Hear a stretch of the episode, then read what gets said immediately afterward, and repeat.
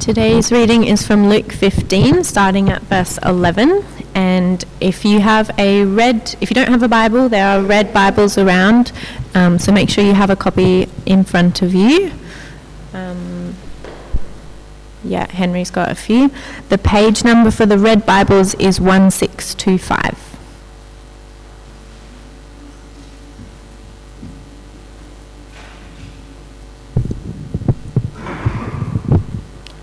That's Luke chapter 15, starting at verse 11. Jesus continued There was a man who had two sons. The younger one said to his father, Father, give me my share of the estate. So he divided his property between them. Not long after that, the younger son distant country and there squandered his wealth in wild living. After he had spent everything, there was a severe famine in that whole country, and he began to be in need. So he went and hired himself out to a citizen of that country, who sent him to his fields to feed pigs. He longed to fill his stomach with the pods that the pigs were eating, but no one gave him anything. When he came to his senses, he said, How many of my father's hired servants have food to spare, and here I am starving to death? I will set out and go back to my father and say to him, Father, I have sinned against heaven and against you. I am no longer worthy to be called your son. Make me like one of your hired servants. So he got up and went to his father. But while he was still a long way off, his father saw him and was filled with compassion for him. He ran to his son, threw his arms around him, and kissed him. The son said to him, Father, I have sinned against heaven and against you. I am no longer worthy to be called your son. But the father said to his servants, Quick, bring the best robe and put it on him. Put a ring on his finger and sandals on his feet. Bring the fattened calf and kill it. Let's have a feast and celebrate. For this son of mine was dead and is alive again. He was lost and is found. So they began to celebrate. Meanwhile, the older son was in the field. When he came near the house, he heard music and dancing. So he called one of the servants and asked him what was going on. Your brother has come, he replied, and your father has killed the fattened calf because he has him back safe and sound. The older brother became angry and refused to go in. So his father went out and pleaded with him. But he answered his father, Look, all these years I've been slaving for you and never disobeyed your orders. Yet you never even gave me a young goat so I could celebrate with my friends. But when this son of yours, who has squandered your property with prostitutes, comes home, you kill the fattened calf for him. My son, the father said, you are always with me, and everything I have is yours. But we had to celebrate and be glad, because this brother of yours was dead and is alive again. He was lost and is found.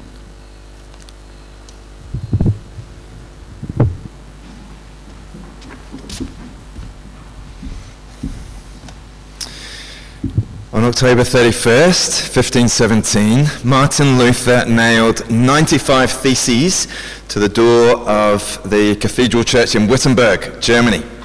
It was a, a daring act of defiance to the Roman Catholic Church and uh, an act that sparked the Protestant Reformation. At the heart of the Reformation was the rediscovery of the biblical doctrine of justification by faith.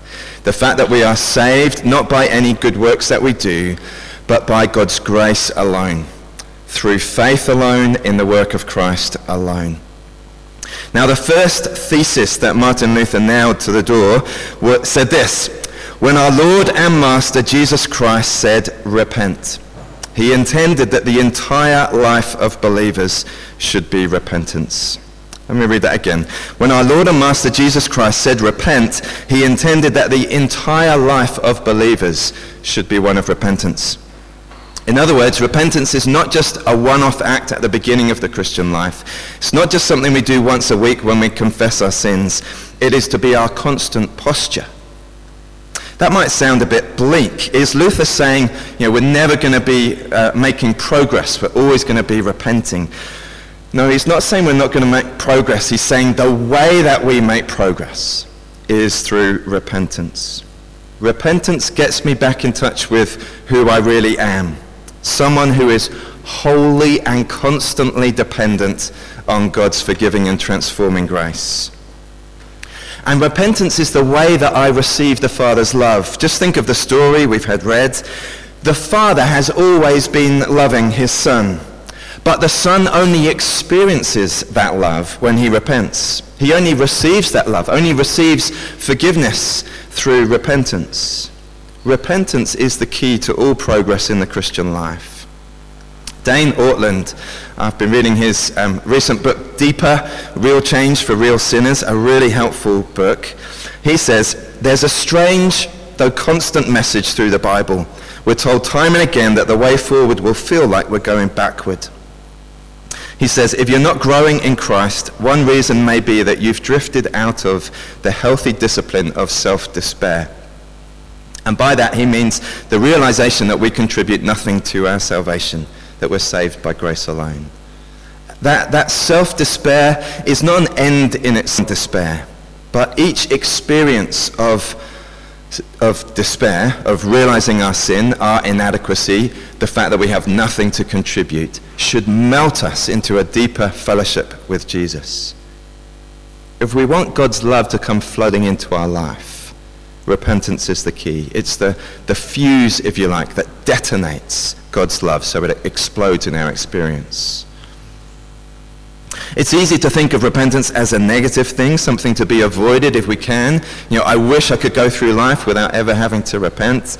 But these stories in Luke 15 show that God delights in repentance. God throws a party in heaven every time someone repents. And that's not just talking about when someone becomes a Christian.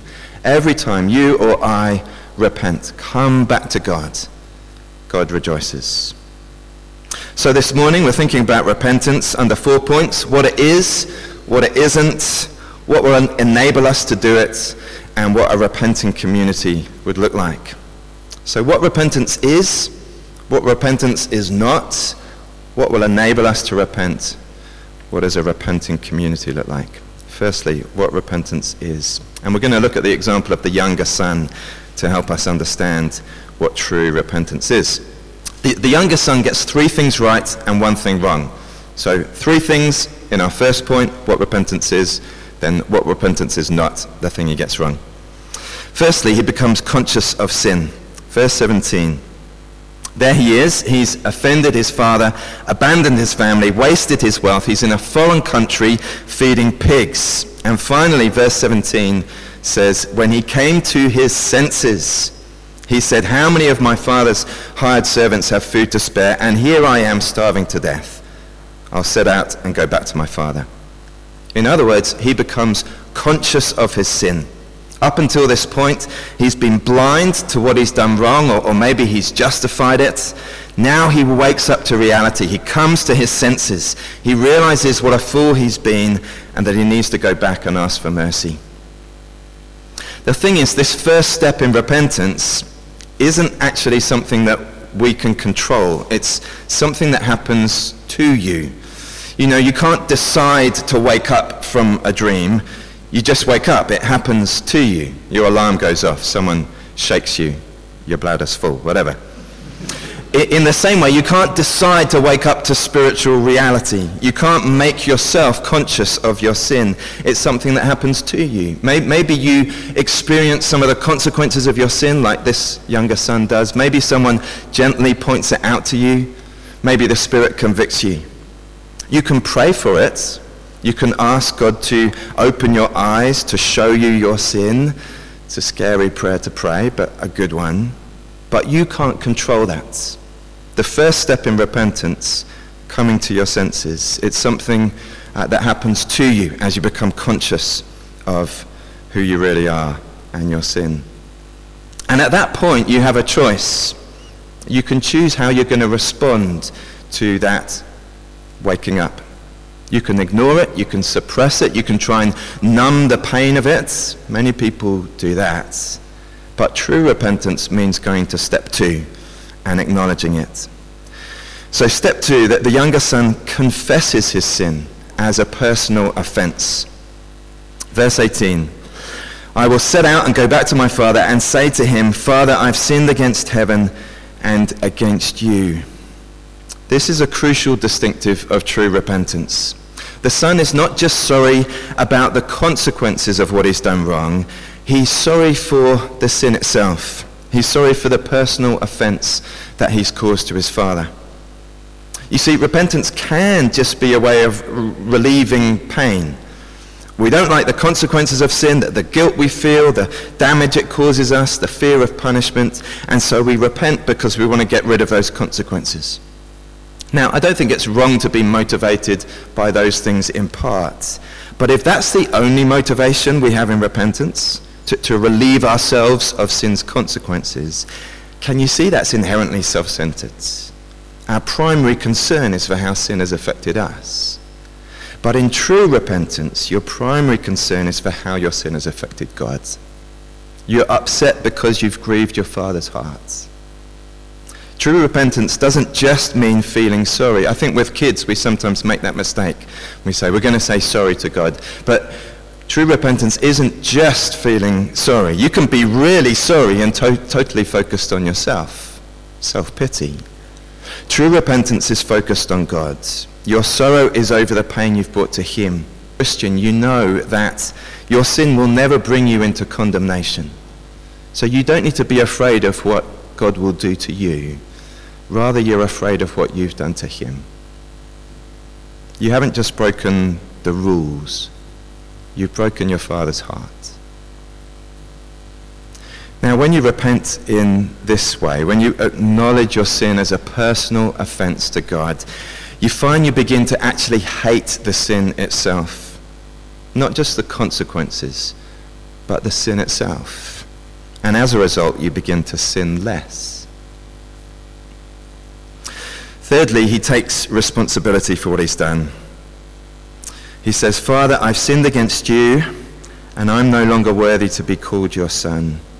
There's no blame shifting here. He doesn't say, Father, I know what I did was wrong, but if you knew what, what it was like sharing a bedroom with my older brother, you know, you'd understand.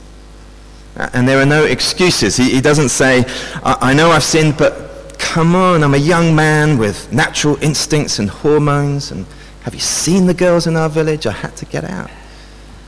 No, there's no blame shifting. There's no excuses. He takes responsibility for what he's done.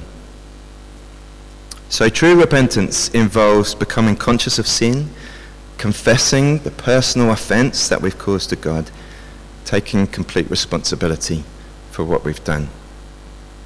Now, we're pretty close to seeing what true repentance is, but there's one thing the younger son does that we need to guard against. So, secondly, what repentance is not. He plans to say to his father, I'm not worthy to be called your son. Make me like one of your hired servants. Now, what is he saying? He's saying he wants to pay his father back.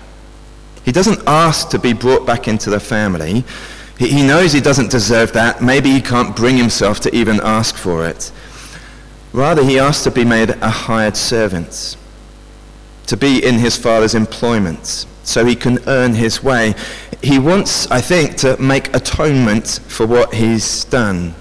Maybe he figures if he can pay back his share of the inheritance that he squandered, then he can buy his way back into the family and maybe resurrect his father's love.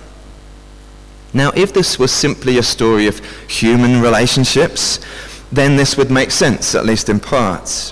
When you wrong someone, when you do them an injury, it's right to do all you can to make restitution, to pay them back, to put things right. In human relationships, that's absolutely right. But in this story, the Father represents God. And when we're repenting to God, that kind of approach is almost the biggest mistake we can make. Because we can never pay God back. We don't need to. We can never atone for our sin. And we don't need to. It's easy for repentance to become a form of self-atonement, a way of trying to pay for your sin yourself. I mean, when you sin, do you ever find yourself thinking like this? I can't ask for forgiveness yet. I, I don't feel badly enough about what I've done. I, I need to prove to God that I'm really, really sorry first. I need to show him I'm truly miserable about what I've done and I hate myself. What are we saying when we think that way? We're, we're kind of saying if I feel badly enough about myself, if I beat myself up enough, then maybe God will be more willing to forgive me. This is partly what Luther was talking about when he wrote that statement about the whole Christian life being one of repentance. He was countering the Roman Catholic teaching about penance. Now, we're getting a bit technical in this bit, so don't worry if uh, you switch off. Uh, see, that the Roman Catholics had taken that biblical word repent and translated it do penance. And by do penance, they meant a number of things, including give money to the church. So at the time, they were selling things called indulgences.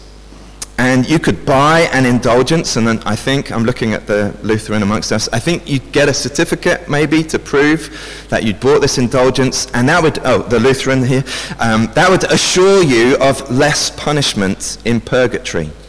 The Catholic idea of a place after death before heaven where you or your relatives. That's right. You could buy an indulgence. That would mean less punishment for you or your relatives. Now, indulgences aren't a thing anymore, but the idea of penance still is. The idea that I can do something to contribute to my forgiveness. You know, you go to the Catholic priest, you confess your sins, and they give you something to do. A prayer to pray, or repeat many times. Uh, an offering to make, uh, some act of service to perform. Catholic expression of penance. But can you see how easily we slip into the same mindsets? When we think, I need to beat myself up over my sin. I need to show God that I'm really committed to changing and never going there again. I'm really going to be better from now on. We need to be careful here because, as we've said, true repentance does involve becoming conscious of sin, that there will be a godly grief. And true repentance does mean turning from sin to trust and follow Jesus. Genuine repentance will result in a changed life. What we need to guard against is thinking that our repentance in any way contributes to our forgiveness, that it has some value in actually atoning for our sin. Now, you might think here, we're arguing over trifles. You, know, you might not even understand the distinction that I'm making. It might feel like fine print, doesn't really matter. But it does. What's at stake here is the free grace of God and the security of our salvation. Because if my salvation depends in any way on me doing penance or repenting in a kind of sufficient way, well, then I can never be sure that I've done enough to pay for my sin. I can never be sure that I'm truly forgiven. When we hear the gospel about what Christ has done to save us, there is a required response repentance and faith. But that repentance and faith is not something, it's not a work that we do to earn our salvation Rather, repentance and faith are the means by which we receive the free gift of salvation accomplished on our behalf. Christ has done everything to atone for our sins. We repent to receive the free gift of what he's done. So, repentance is not a way of paying God back or trying to earn our forgiveness. And everything in this story speaks against that kind of idea. Just look again from verse 20. So he got up and went to his father. But while he was still a long way off, his father saw him and was filled with compassion for him. He ran to his son, threw his arms around him, and kissed him. This brings us to our third point about what will enable us to repent. Just look at the father. What is he doing when the son approaches? He's on the lookout, isn't he? We've got this picture of him kind of standing on the porch, scanning the horizon. Even before the son returns, the father's ready to welcome him back. Just hear that again, because it's speaking to us about God's heart of grace. Even before the son returns, the father's ready to welcome him back. And when he sees his son in the distance, he doesn't stay on the porch, arms folded, saying to himself, Ah, here he comes, my good for nothing son. You know, he better have a darn good apology after everything he's done for me. Let him grovel, let him plead, and if he grovels enough, then maybe I'll show him a bit of mercy. No, as soon as he sees his son, his heart, what? It's filled with compassion. And he runs. Now, Middle Eastern patriarchs did not run. It was considered undignified. But this father runs. He throws himself on his son. He embraces him. He kisses him. He calls for a robe to cover his son's shame, a signet ring uh, on his finger, and, and, a ring to show that he's been fully in, reinstated into the family. And he throws a massive party. Can you see that the father completely refuses to let his son try and earn his way back into the family? He accepts him back by sheer grace. Now think about the son.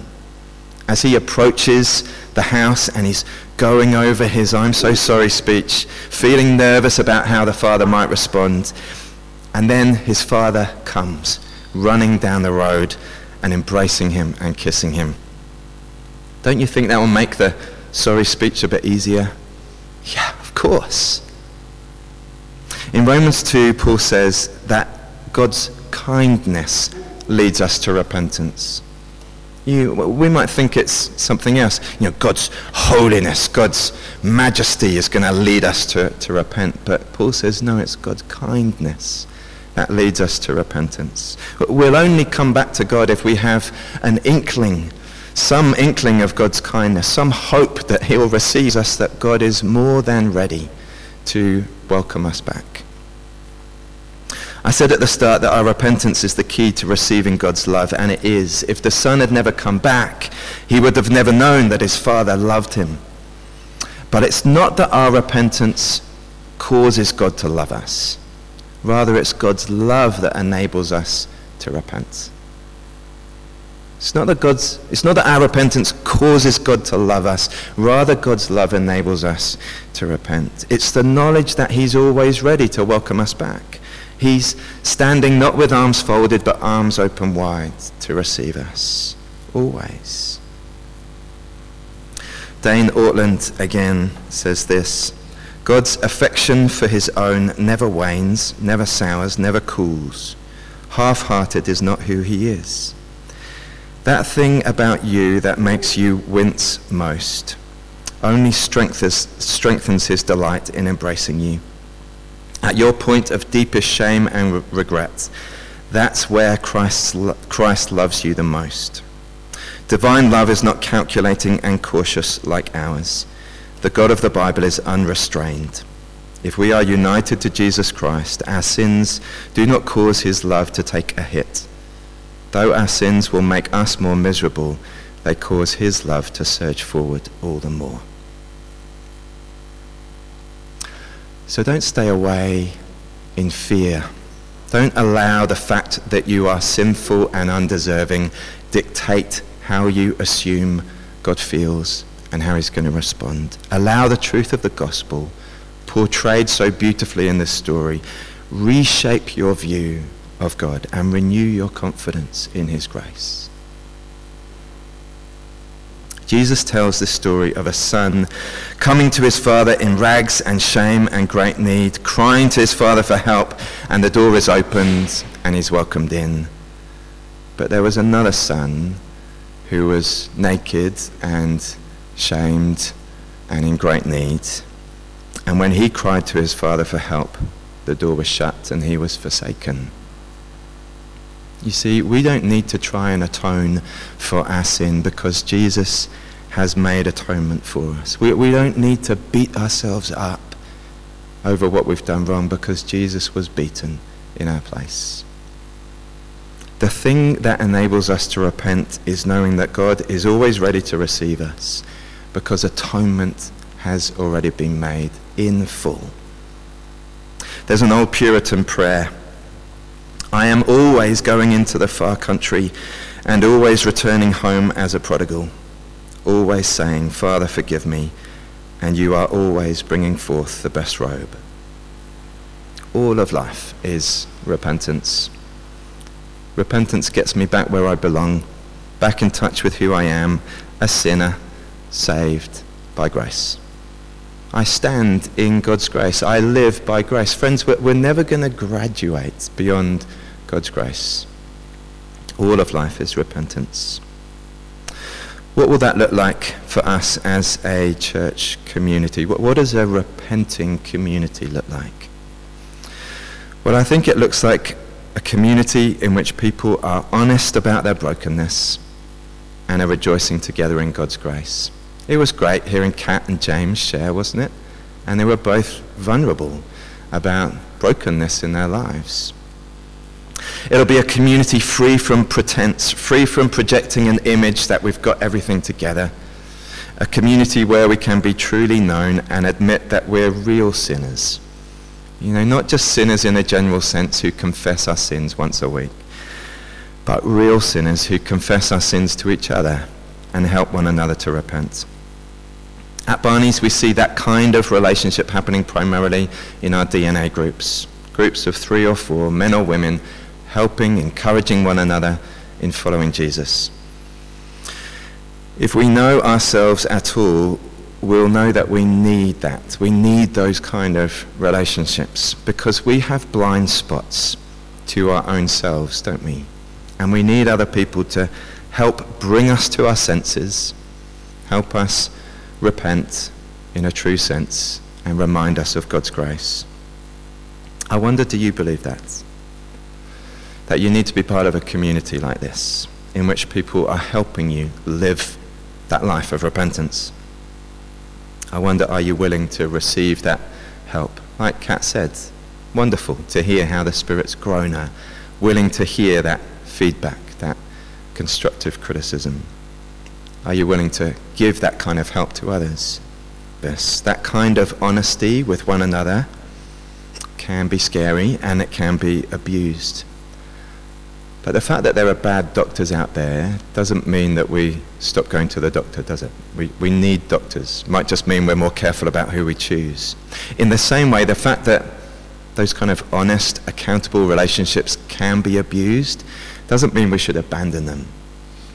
And can you see that if we're a repenting community, if we're all living with this posture of repentance, then we're going to be dealing with each other with incredible gentleness and patience and humility because we know we're no better than anyone else.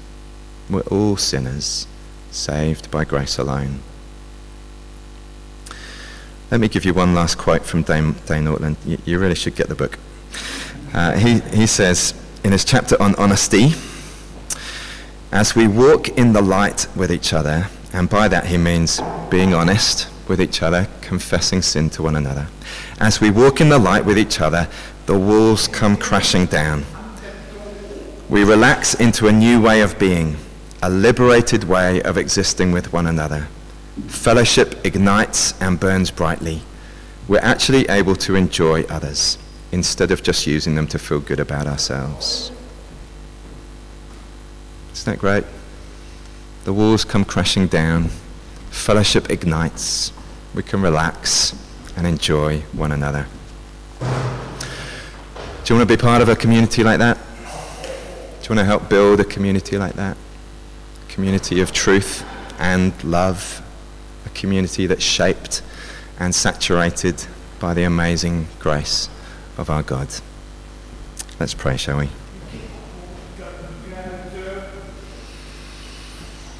Our Father, we thank you so much for this story. And we pray that where needed, you'd correct our wrong view of you. Thank you for your heart of compassion, for your kindness, for the reminder, the assurance that you are always ready to receive us, to, to welcome us back. Please, with these truths, encourage us and enable us to, to be living a life of repentance, quick to repent when we sin, and having repentance as a posture. And we pray through this you would grow us in our experience of your love, and you'd grow us to actually hate sin, not just its consequences, but, but sin itself as the offensive thing that it is. And you'd grow us in a, in a freedom and a, an ability to overcome the sins in our life. We pray that you grow us as a repenting community, one in which we can be honest uh, with one another, where it's safe to do that, where we are being gentle and patient and humble with one another, and rejoicing together in your amazing grace. For Jesus' sake we pray. Amen.